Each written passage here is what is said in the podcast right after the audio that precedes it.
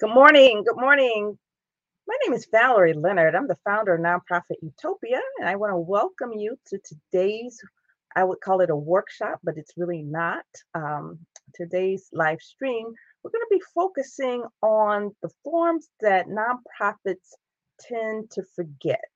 All right. All too often, you know, the nonprofit leaders remember to form file 1023, which is the application for tax exempt status. And they also remember that they need to file their articles of incorporation. But there are a number of forms in between that article of incorporation that you file and the actual application for Form 1023. And then there are forms that you need to be filling out, you know, after that. All right, so today we're going to talk about those forms.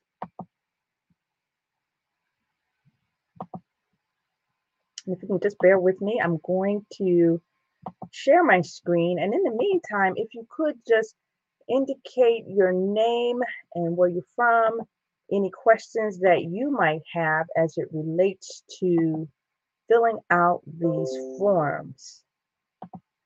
All right. So again, we're going to be talking about the forms that nonprofits forget to file. And Mark Sims, I see that you have shared this. Thank you so much if you're watching. I really appreciate you. All right. So one of the most common forms that nonprofits forget to file is Form 990. And Form 990 is a form that nonprofits have to file instead of Form 1040. You know, we think that, you know, just because, you know, we have a nonprofit organization and we're tax exempt, that we don't have to file any taxes. And that's absolutely true. But your Form 990 is is a um, information return and you have to disclose information. So, in return for getting your tax exempt status, nonprofit organizations are required to file more information with the public, and the public meaning the IRS.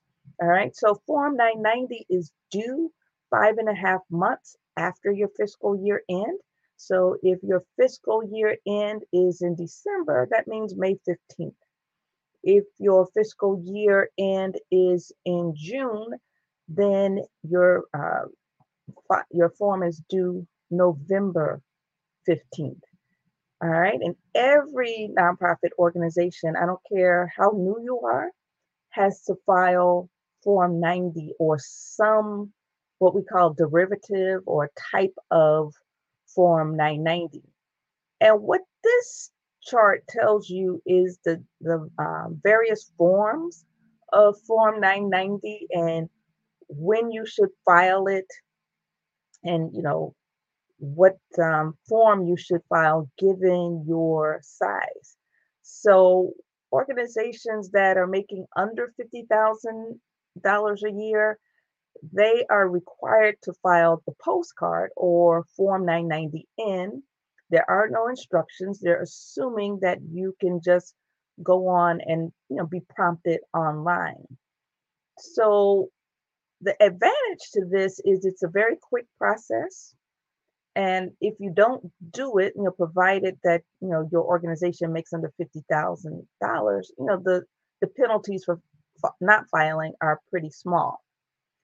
The disadvantage to not um, the disadvantage to using the postcard instead of a full Form 990 is the fact that uh, your 990s are uh, posted on the IRS website, they're posted on GuideStar's website, and a number of other websites. And there may be funders who are looking for, you know, people to fund. And if they don't see a Form 990 for you, they don't have any information to really go on to give you, you know, to make sure that they are funding you. So that's one disadvantage.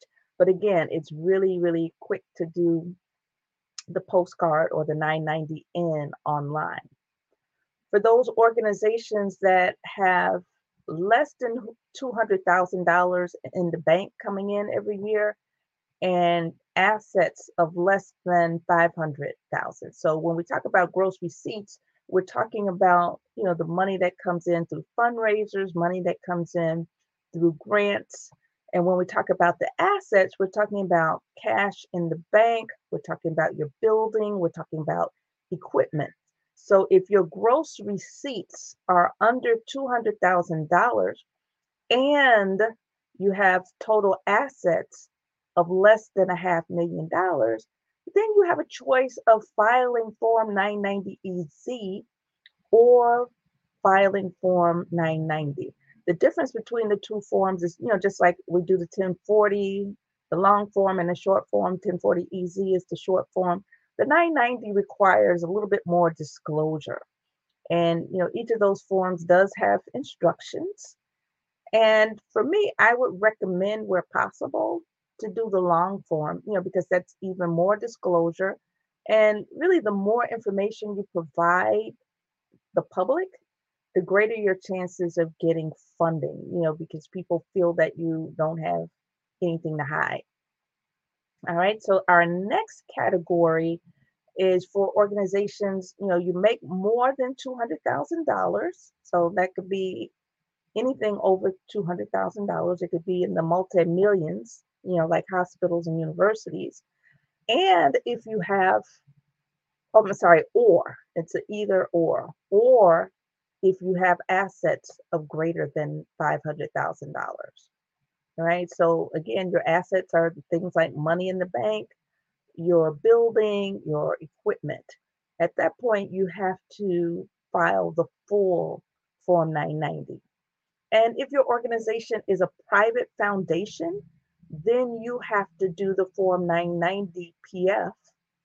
And for those of you who are looking up funders and trying to figure out, you know, what the funder is up to, I would strongly recommend that even if you're not a private foundation, that you look at the funder's private foundation form 990 PF, because not only will it tell you information about that funder, but it'll also indicate the list of people that they funded, or you know, not people, but the organizations that they have funded and the amounts. And that'll give you a really, really good idea of what they're looking for and who they're looking for when they make funding decisions.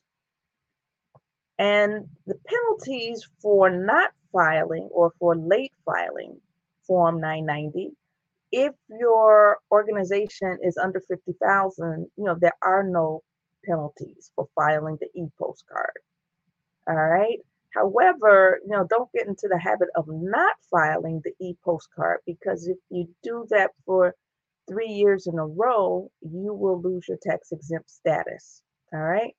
So organizations with revenues less than a million dollars have to pay a penalty of $20 a day for every day the return is late, for every return, All right. So if you got three outstanding returns, you know, multiply that by three.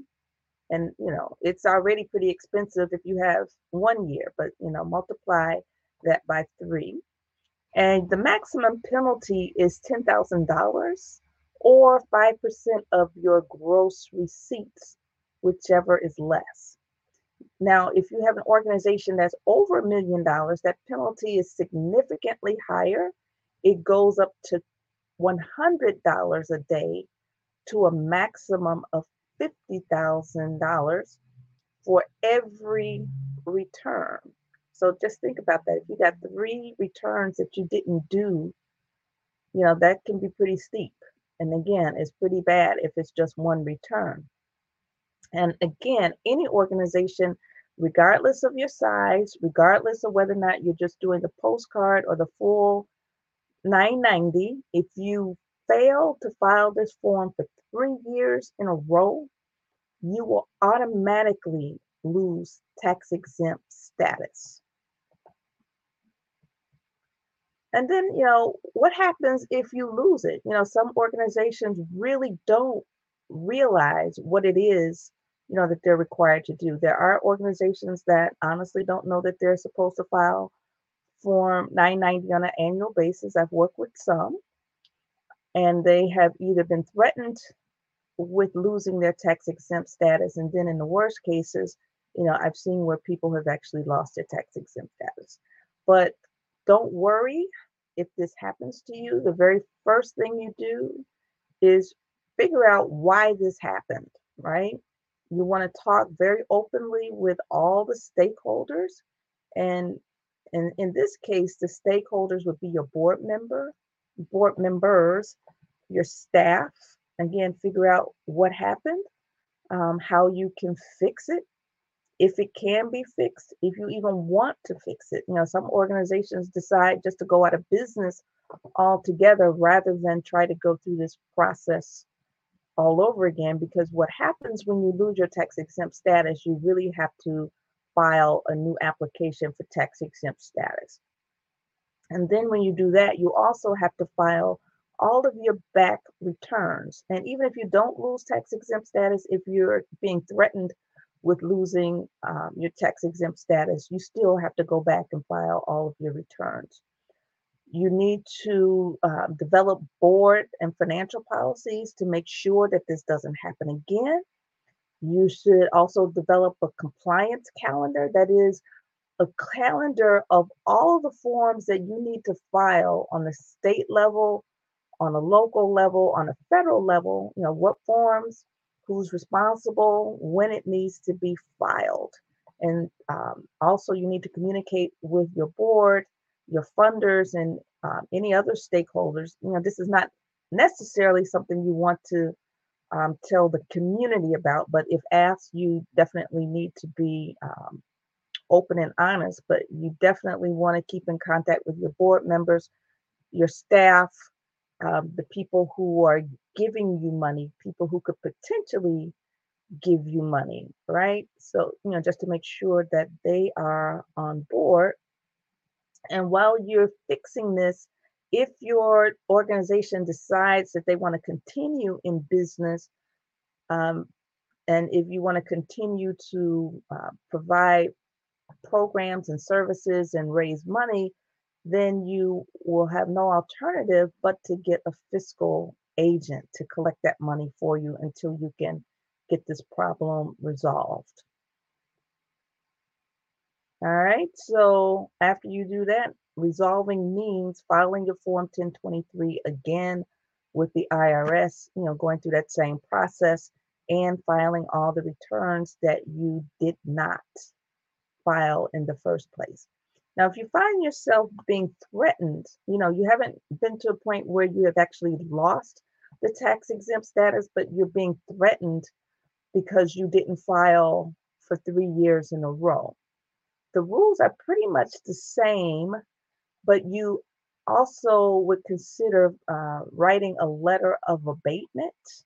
And the letter of abatement is basically a letter that is letting the IRS know what happened, why it happened. You know, you give them a good reason for not filing this form in time, and then you share with them a plan that you have, you know, to keep it from happening again. And if they approve, then they will um, withdraw their action. They won't charge you any money. Um, but you know, if you don't file, you will definitely have to pay late fees, penalties, and interest. All right, another form that people forget to file is AG 990IL. Now, I'm speaking from the perspective of Illinois organizations, and every state has their own rules. But in the state of Illinois, you have to file the equivalent of the 990 at the state level. So that'll be just like, you know, for us personally, we do the Form 1040 and then we file our 1040 IL on the state level.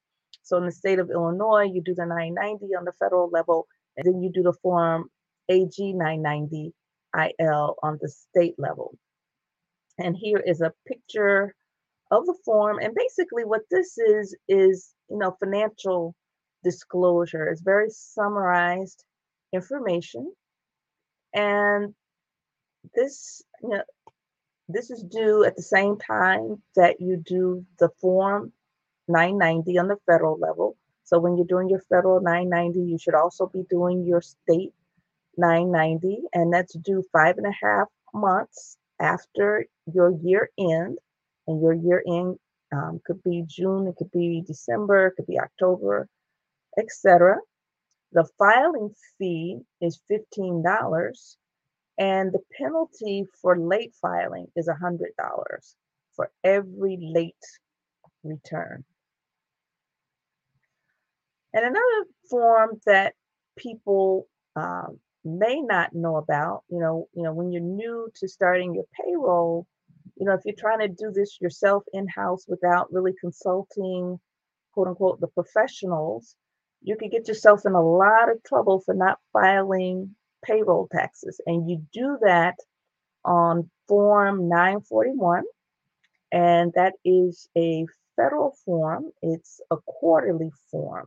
All right, so you're basically using Form 941 to report income tax that is withheld. So your employees, income tax, any um, social security, any FICA, right? So anybody has to file Form 941 if they have $2,500 or more um, due in any one quarter. All right, so again, you have to file income tax. Know, this is these are the taxes that have to be deposited. The income tax that's withheld from your employees. And then you also have to uh, have the Social Security and Medicare tax withheld from your employees, and then the Social Security, Social Security and Medicare tax, your portion. So there's three sections, you know, that which you withhold from the employee, and then the employer's withholding, and then the employer's share for Social Security. All right, so you also need to make sure that there is a difference in your responsibility to file and your responsibility to pay. You're responsible for doing both and you're um, liable for penalties and interest in the event that you don't report and in the event that you don't file. So here is a picture of um, Form 941. And, you know, this is basically, you know, as I indicated before, you know, this is any uh, wages that you have paid. Now, these are the instructions, regardless of whether you're for profit or nonprofit. You, as a nonprofit, don't need to, you know, be worried about the tips from your employees, but you should include the federal income tax that you withheld and the employers and employee share of FICA. All right. So after you file your first form 941, you have to file a return every quarter, even if you don't have to pay any taxes. So again, you, you're required to file and you're required to pay. All right. So the only time you don't have to file is if you decide to dissolve the corporation and you're going out of business, right? Or if you employ farm workers, which typically doesn't apply to nonprofits, if you employ seasonal workers, if you employ domestic workers, and those typically don't apply for nonprofits. So you have to file Form 941 by the last day of the month that follows the end of the quarter. So, for example, the first quarter ends March 31st. You have until April 30th in order to file Form 941. So as you can see from this chart or these two charts, the penalties for filing Form 941 is extremely, or they, they are extremely high, right? So this chart gives you an example, you know, so for example, you underpay or you fail to pay $3,000 in this case. If you're anywhere from one to five days late, days late, the percentage of of penalty is 2%, you know, assuming $3,000, and then you would have to pay $60.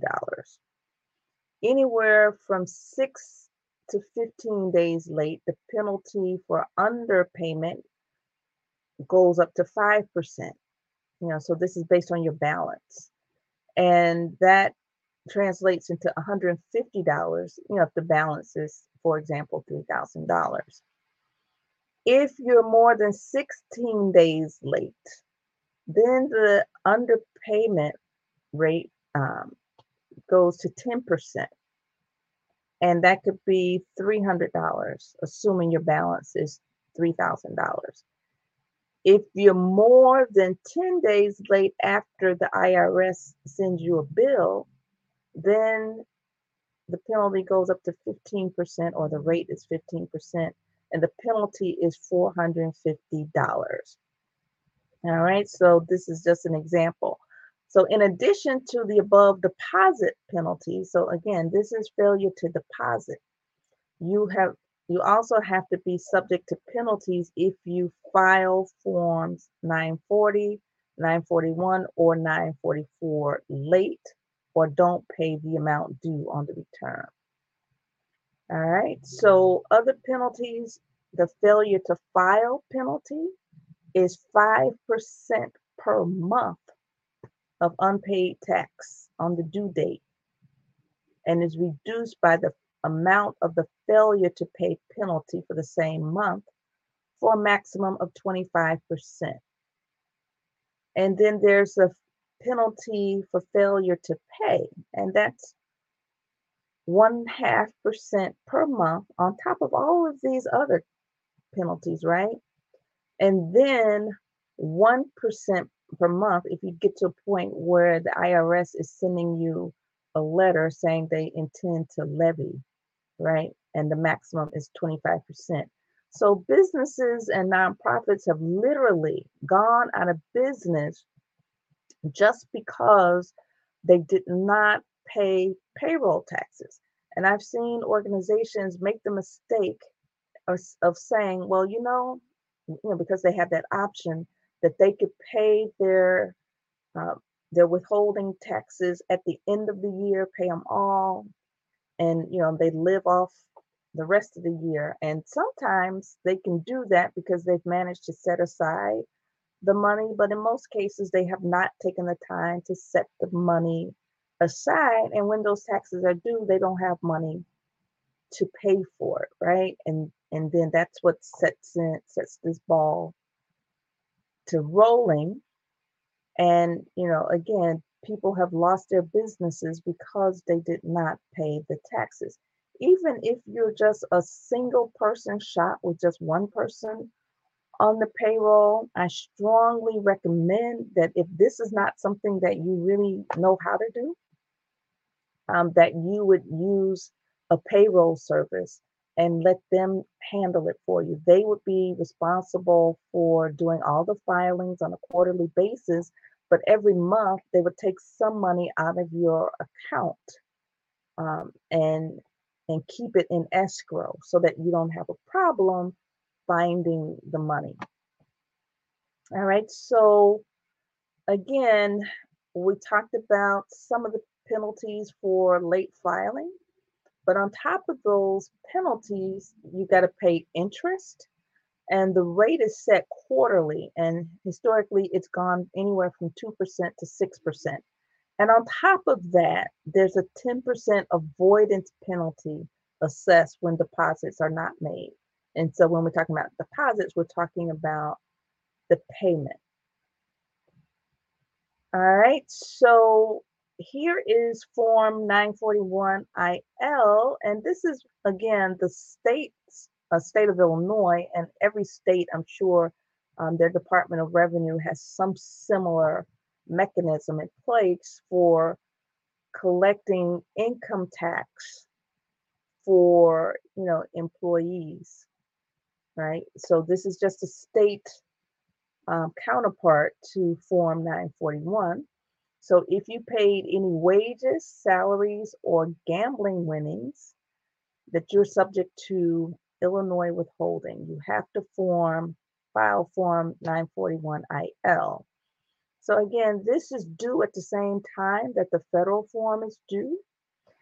And you have to do it quarterly and is due one month after the quarter ends. Again, so if the first quarter ends in on March 31st, you have until April 30th to file.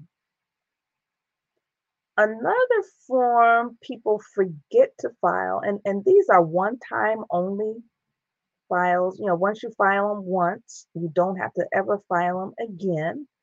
But many organizations don't realize that they have to file these forms. And in the state of Illinois, these are forms that you use to register with the Attorney General's office. Every state has their own requirements, and usually the Attorney General's office in your state is responsible for regulating fundraising for nonprofits. So uh, the forms may be called something different, but in the state of Illinois, those forms that people use to put the Attorney General's office on notice that they're doing fundraising are forms CO1, which is um, CO stands for Charitable Organization 1. You got the CO2 and the CO3.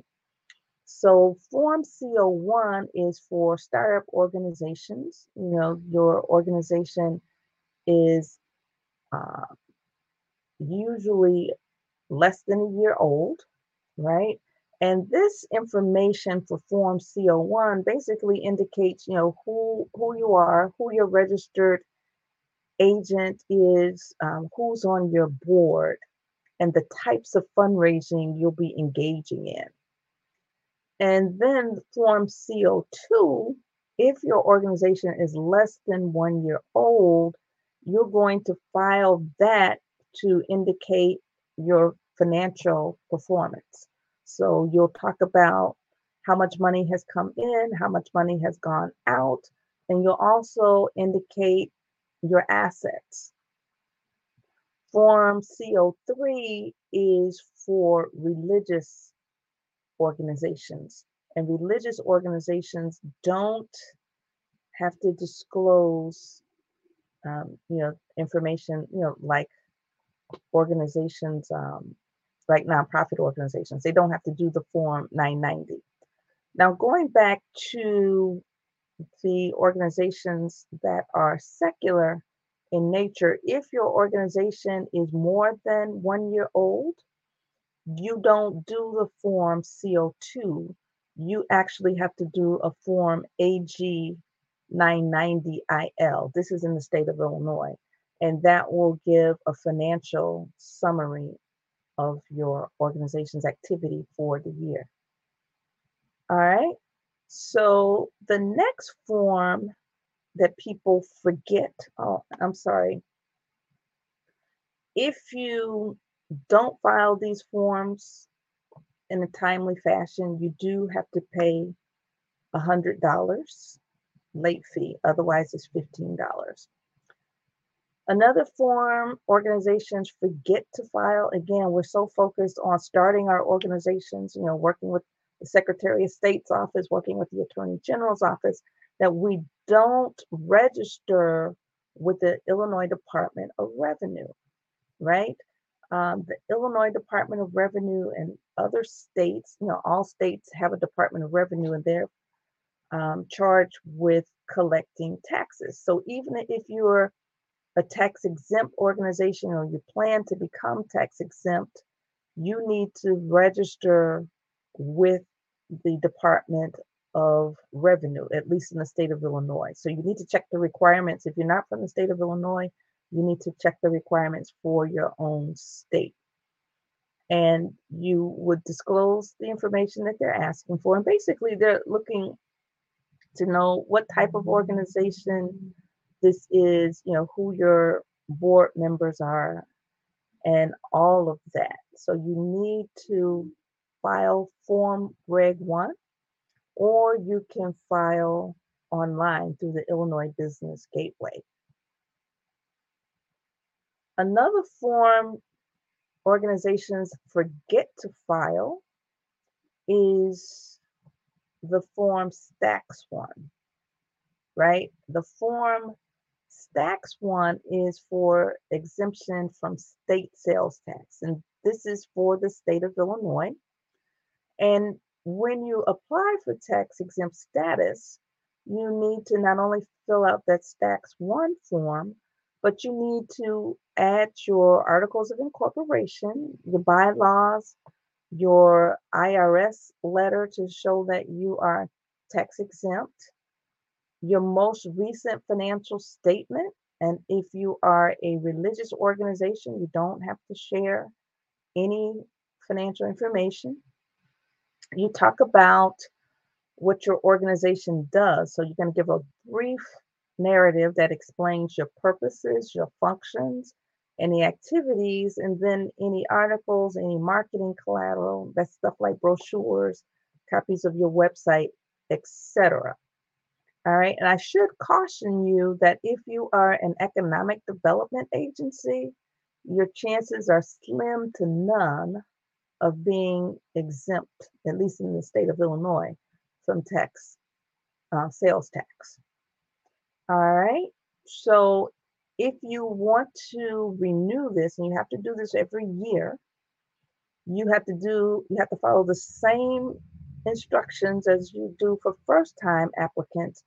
But in this case, you're going to include your E99 number. So it's so it's going to be a copy of your current exempt letter, you know, exempt from sales tax with your E99 number. And this is basically, you know, what those forms look like. This is what the STAX one looks like. And this is what the page looks like for um, on the uh, Illinois Department of Revenue's website. So you can file this electronically. All right, so apparently I got this a little bit out of order. Um, the penalties for late filing payroll taxes on the state level are, you know, one, you can get a late penalty for not filing, and then a late payment penalty for not paying. And then there's a bad check penalty of $25 if your check bounces. All right, so in the state of Illinois, you've got the penalty for late filing state roll, state payroll taxes. Tier one is the lesser of $250 or 2% of the tax required shown due. So 2% of whatever you owe or $250. If the return is filed on time, but you can't be, you know, for whatever reason, you might have made a mistake, it can't be processed. Um, you have 30 days to make the correction. Otherwise, tier one is going to kick in. Tier two kicks in is if you don't file a return within a month of receiving a notice of non-filing. So on top of that, $250 from tier one, you're going to have to pay another penalty of $250 or 2%. And the additional penalty can't be more than $5,000. And get this the penalty will be assessed even if there are no taxes due. So they take very, very, very seriously your filing. So not only do you have to file, but you have to pay. All right, so the penalty for late payment, if you're one to 30 days late, is 2%. If you're more than 30 days late, it goes up to 10%.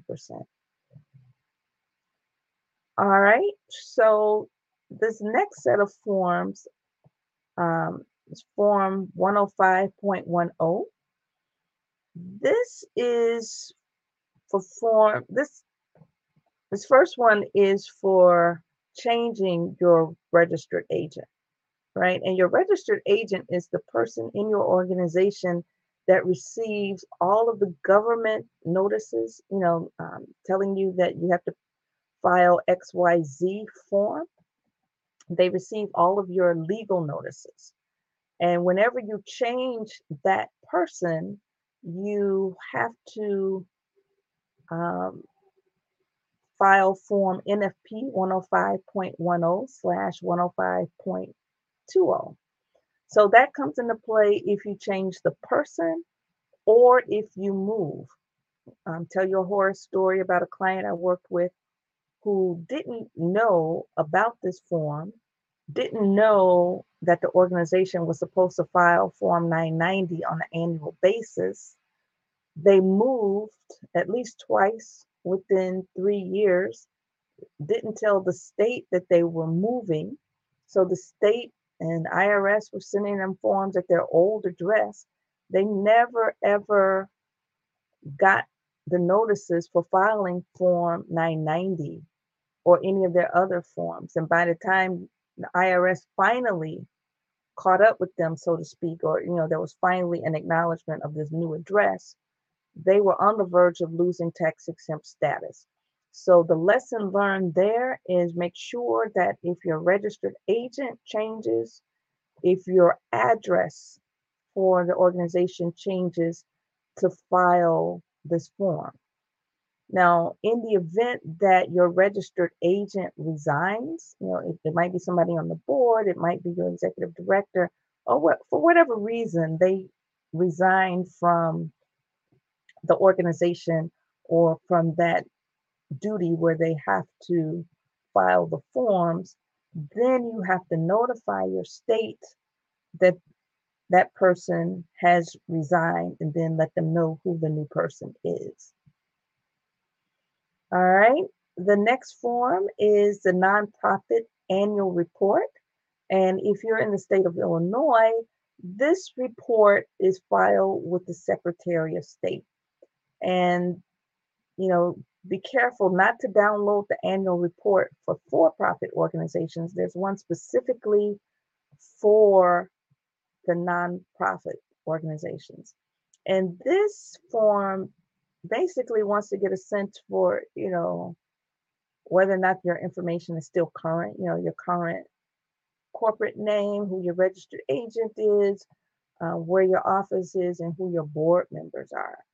All right. And this form is due a month before your anniversary. So if your organization was founded in March, then your annual report is due before the end of February.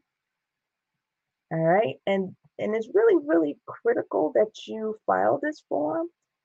If you don't file this form, the Secretary of State can dissolve you involuntarily. There are organizations that I know of that are out there raising money and they didn't realize that their organization was dissolved you know, at the same time, you know, they may have tax exempt status. You know, the IRS doesn't know that this organization has been dissolved. So it's conceivable that your organization could be in good standing with the IRS, but you know, as far as the state is concerned, you're dissolved. You don't exist. So if that happens to you, if your organization is involuntarily dissolved, make sure you call the Secretary of State and do what you need to do in order to bring that current. And usually, what that means is um, paying any penalties that are due and filing annual reports for every year that you missed. All right, another form people forget or don't even know they have to file is Form UI1, which basically um, lets the state know that you're you're around, so to speak. So you really should do this when your organization starts. And even if your organization has never filed this form and you've been humming right along, I suggest that you do this form because um, UI1 is the form that helps the state to understand what unemployment taxes you need to be paying. And nonprofits have to pay unemployment taxes, even though they're a nonprofit, because they have employees and they're subject to payroll taxes as well. So you would complete this form and you should also know that for nonprofits, you don't have to pay unemployment taxes until you have four employees. However, I suggest that you not wait until you have four employees because usually it takes a while to be able to get to the point where you have five, four employees, and then you will probably have forgotten. And you don't want the state to remind you that you need to be paying unemployment taxes. All right. So this is a copy of the quarterly contribution and wage report. That's the form UI 340. And you have to again uh, file that no later than the last day of the month following the end of the quarter. So you do this, you know, at the same time that you're filing your your payroll taxes. right? So so basically what you're doing is you're indicating, you know, who is on your payroll and how much you paid them. Nonprofit organizations and local government entities which elected to make payments in lieu of contribution must file the contribution and wage report quarterly, even though contributions are not required. All right, so when you hire new people, you've got to make sure that you report that to the state, and that needs to happen within 20 days of adding the employee. And you can fax that information in, and what the state is looking for is the name, address, social security number, and hiring date. And then for that's for the individual.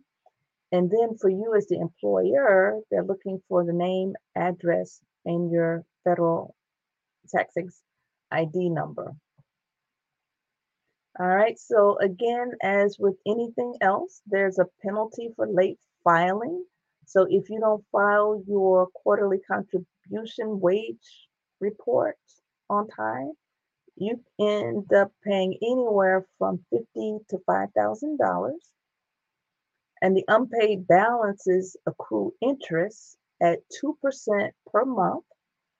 And in some cases, you know, this is a case by case basis, you can negotiate a waiver such that you don't have to pay penalty and interest. And this is probably, you know, for smaller organizations that really honestly made a mistake and didn't realize that this was required. You have to apply for a waiver within 30 days of the date that you get a notice from IDES. And when we're talking about notice, this is a late notice. And you have to also show a good reason that you were late. And then you have to pay the full amount of past due contributions.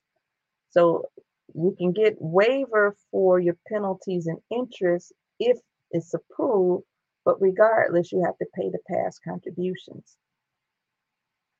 And IDES is going to audit you, you know, just to make sure that your payroll is what you say it is. So you need to keep your payroll records for five years because you don't know when that audit is going to be. And check this out you are personally liable if you are a board member, or you could be. I don't want to say you are. You could be personally responsible to pay if you're a board member of this organization or your employee who has the responsible responsibility for completing these forms. All right, so the Unemployment Insurance Act was recently amended to provide for the personal liability of any officer or employee of an employer who has control, supervision, or responsibility for filing of reports or the payment of contributions, payment in lieu of contributions, penalties or interest for the employer, and who willfully, you know, so you know what you're doing, right? Fails to file the reports or to make the payments.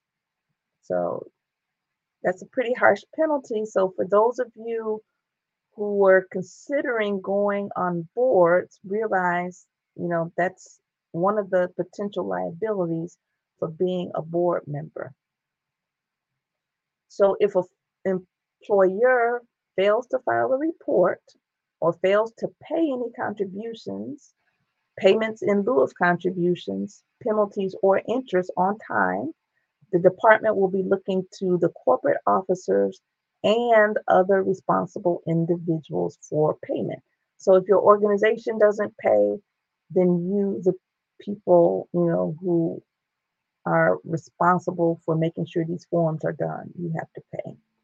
And if you don't pay, then the state could put liens on your house, your car, your boats, and any other property.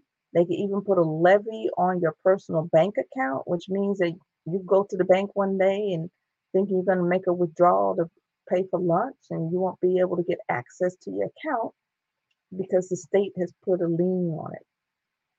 All right, so you can go to ides.illinois.gov, taxes and reporting to find out more information. And if you're not from the state of Illinois, you need to check this out with your own state. And then when we look at um, benefits to workers, you know, workers have to have earned at least $1,600 in wages during a 12 month period in order to qualify for benefits. So this would be benefits like unemployment or workers' comp. At least $440 of the 1600 has to been earned during quarters other than the one in which earnings are the highest. So what they'll do is they'll look at um, five quarters, the one that's the highest, they'll throw that out and look at the remaining four quarters and then use that to determine if at least $440 were earned in some period other than the quarter where it was the highest. All right, workers who have been awarded temporary total disability benefits may have their base period determined differently. So you need to call your IDES office and talk to them about your particular situation. Workers may be ineligible for benefits if they quit a job without good cause, if they're discharged for misconduct, or are involved in a labor dispute. Benefits can also be discontinued due to physical inability to work, failed, failure to adequately search for work, if you have a mental inability to work, or if you're just not available to work. If you're eligible, you can get up to 25 weeks of regular benefits during the year for unemployment. And in this time of COVID 19, those have been extended. So, again, excuse me, during periods of high unemployment, additional weeks can be authorized, and this depends on the amount of your wages earned during the base period, and that's normal times. But with COVID 19, there are specific amounts. All right. All right, so I'm done. If there are any questions, any comments that you have, um, just put them in the chat box. I am about to to check them.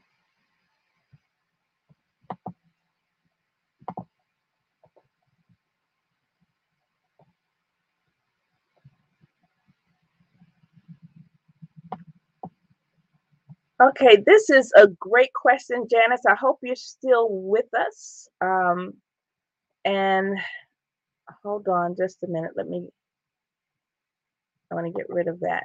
Yeah, Janice, I hope you're still with us so that you can hear my answer. I have a compliance calendar. It's not an automated thing, but it is a worksheet where people can fill out all the forms that they need to complete and they can indicate who's responsible and when. So I have a checklist of all the forms that people need to complete, and they could also put that on their calendar and then put a system in place where they know who to file and when. And one thing people could do is, you know, put the little notices on their emails to remind them, you know, when these forms should in fact be filled out. All right. Are there any other any questions? Any other comments? All right, Janice, thank you so much for that. Um, if you're still with us, I will wait another minute or so to see if you have any comments, any questions. In the meantime, I encourage you to join Nonprofit Utopia. We're the ideal community for emerging nonprofit leaders. All right, so you can join us at nonprofitutopia.mn.co. Uh, we have monthly themes. We focus on things that are of interest to nonprofit leaders, things like board development, you know, fundraising, anything to help you to increase the effectiveness of your leadership of your organization. Again, you can join us at nonprofitutopia.mn.co. I want to say thank you so much for taking the time out of your busy schedule to join us. I want to encourage you to like and share this video and let other people know the importance of filing these forms on time. It could save you lots of time, lots of headache in the long run. All right, take care. Bye bye.